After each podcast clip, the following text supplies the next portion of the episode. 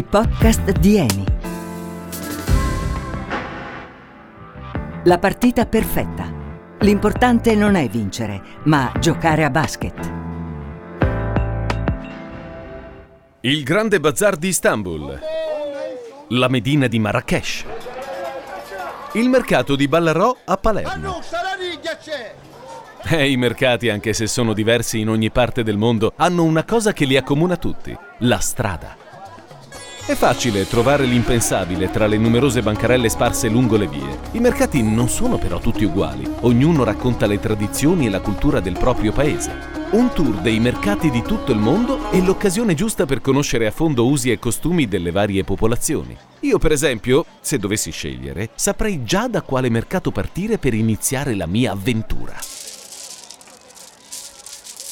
Da ragazzino amavo il gioco delle biglie e ancora oggi mi è rimasta la passione per quelle minuscole sfere di vetro colorato. E che volete, ognuno ha le proprie fissazioni. Tornando ai mercati, ho saputo che al Mekola Market di Accra, nel Ghana, si possono trovare le più belle perle di vetro, ossia una versione accattivante delle care vecchie biglie. Beh, non ci penso due volte, eh. Biglietto aereo per l'aeroporto Kotoka di Accra. Si parte! Il primo odore che ricordo è l'odore proprio polveroso della polvere e, mm, e la sensazione sulla pelle dell'umidità, quest'aria pesante, eh, come se non si eh, respirasse aria pulita e anche mm, molto mm, eh, inquinata. Africa occidentale, Repubblica del Ghana, Accra. Non ci sono indicazioni per il Mekola Market, né cartelli di benvenuto. Cammini per il centro della città e ti ci ritrovi immerso. Un intero quartiere di edifici scheletrici, dalle cui balconate si intravedono oggetti strambi e inusuali. Una fila di manichini che si affacciano dalla ringhiera, come a salutare i passanti accalcati nei vicoli, oppure bacinelle impilate una sopra l'altra, che sembrano le torri di plastica di un castello giocattolo. L'area di Accra, all'esterno di Accra no, ma l'area di Accra è molto inquinata, anche perché bruciano ehm, i rifiuti per strada, eh, inclusi, eh, incluse le plastiche, i copertoni delle auto e quindi c'è questo odore veramente aspro. Chi ci racconta queste cose ve lo spieghiamo più avanti. Riuscire a muoversi ad Acre è un'impresa che richiede sforzi atletici. Bisogna fare la gincana tra i bidoni di latta su cui siedono i venditori, girare attorno a secchi di pesce essiccato e carne fresca, scavalcare sacchi di immondizia e ciotole di lumaconi giganti. E questa cos'è? Beh, sembra proprio una palla da basket. Vediamo un po'. Arancione di cuoio, divisa da piccole scanalature nere in otto spicchi, peso 570 grammi più o meno. Beh, non ci sono dubbi. Un'autentica palla da basket. Ah, peccato, c'ero quasi. Beh sì, ma che c'entra il basket qui ad Accra? In realtà a Nima, uno dei quartieri più poveri della capitale, quello musulmano, ne sanno qualcosa. A piedi non ci arriverò mai, i bus collettivi, i trotro, fanno tratte fisse e prestabilite, mi perderei. Ehi amico, uh, would you give me a lift please? Meglio optare per un taxi privato, non vorrei girovagare a vuoto fino a tarda notte. In mezzo a questa confusione fuochi, gente che grida per la strada, rifiuti bruciati, beh, meglio affidarsi all'esperienza di un autista capace. Ah! Per così dire. Eccoci arrivati al campo da basket. Ci sono dei ragazzetti che tirano a canestro. Beh, non avranno più di 14 anni, però sono davvero bravi. Campo arancione e blu e il colore è abbastanza sgargiante, quindi quando c'è il, il, sole a picco giochi e con questa luce fortissima ci vuole un po' per abituarsi. E poi il campo è molto utilizzato, quindi ci sono delle crepe, sembra un po' il viso di una donna anziana, no? È molto vissuto con tutte queste rughe. Eh, si fermi qui, grazie. Eh, siamo a Nima, andiamo a vedere chi sono quei ragazzi che se la cavano così bene sotto canestro.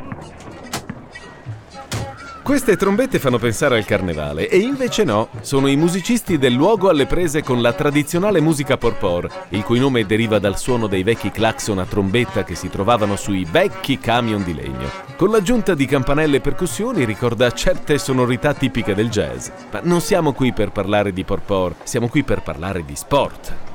Al campo, una giovane donna dai capelli scuri e il sorriso contagioso sta suggerendo a un gruppo di piccoli giocatori alcuni trucchi per raggiungere l'elevazione perfetta nel momento del tiro. Il basket, come credo tutti gli sport, ehm, ha la, diciamo, la, qualità di annientare le, le distanze culturali, economiche e intellettive. Quella di Carmen Mancini, completion engineer di Eni, da sempre grande appassionata di basket, è una storia straordinaria. Carmen, dopo varie attività di volontariato presso ospedali pediatrici, negli ultimi anni si è impegnata come allenatrice di mini basket. Nel dicembre 2014 lascia Pozzuoli, la sua città, e si trasferisce in Ghana per lavoro. Qui ad Accra conosce Mohamed, fondatore dell'ONG DUNK, Developing Unity Nurturing Knowledge, che attraverso il basket coinvolge i ragazzi delle comunità più disagiate come questa di Nima, inserendoli in un programma di doposcuola e di sponsorizzazione scolastica. Carmen comincia allenando la squadra femminile. L'allenatore mi aveva chiesto di um, iniziare ad allenare le ragazzine e, e, quindi ero un po' spaventata da questo ruolo, no? Una donna occidentale, indipendente, a dover allenare queste ragazzine che vengono dalla slam musulmana. Adesso è passata a occuparsi dei ragazzi della squadra maschile under 14. Mi batte il cuore quando li vedo e quando vedo che corrono incontro e mi sorridono. Per i ragazzi di Nima la voglia di esprimersi attraverso lo sport è incontenibile. Quando mi sorridono, non so, mi sento mi sento a casa. Mi sento... Lo sport ha questo effetto. Riesce a farti dimenticare ogni sofferenza. Un tema caro anche a Fabio Tavelli, eclettico giornalista sportivo di Sky.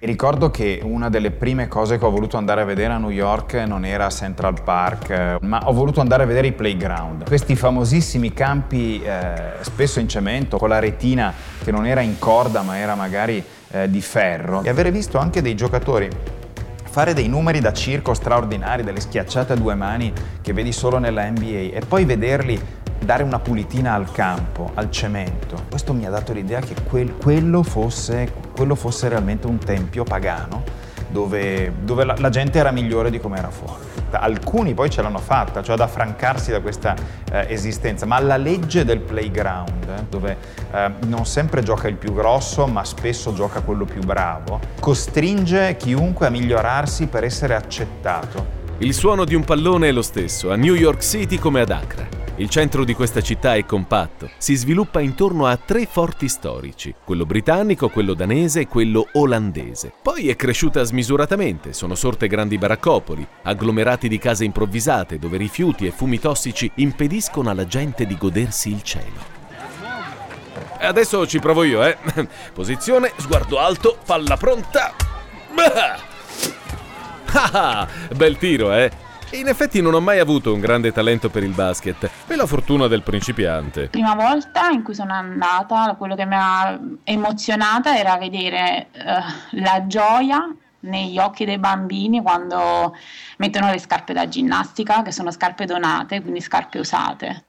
Quella è stata la prima emozione forte. Benché le storie di questi ragazzi siano spesso tragiche, questi piccoli atleti hanno una gran voglia di giocare e di farlo utilizzando la testa prima ancora che il corpo. Durante un allenamento dell'Under 14 maschile, uh, stiamo per finire, l'altro allenatore mi dice vogliamo giocare un po' Under 16 contro Under 14 per far divertire un po' i ragazzini. Allora ci raduniamo intorno alla panchina e io guardo i ragazzini e dico, allora loro sono l'under 16, sono più grandi di noi, sono più forti di noi, sono più atletici di noi, come li possiamo battere? E tutti quanti praticamente hanno imitato quello, il gesto che io faccio sempre e hanno loro, hanno puntato il loro dito alla, alla testa, al cervello, per dire li battiamo con l'intelligenza e lì veramente mi sono sciolta. Non sappiamo se uno tra i ragazzi di Nima potrà diventare un giorno un grande campione, ma non è questo che conta. Conta la gioia che ognuno di loro vive ogni volta che fa canestro, ma anche quando la palla prende il ferro, perché in quel caso la squadra ti incoraggia e ti sostiene. La partita perfetta è ehm, sì, giocare insieme, uomini e donne, ragazzini e ragazzine, senza discriminazioni e senza pensare al risultato finale. Allora, siamo proprio sicuri che per giocare una partita perfetta ci voglia un parquet lucidato e un palazzetto dello sport di ultima generazione? Vi lasciamo con questa domanda, visto che siamo arrivati alla fine di questa puntata. Il grande viaggio di Annie nel mondo dell'energia continua, dandovi appuntamento alla prossima.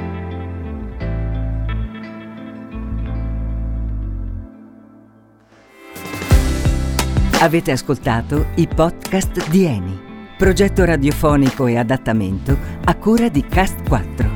Scarica la collezione completa sul sito eni.com.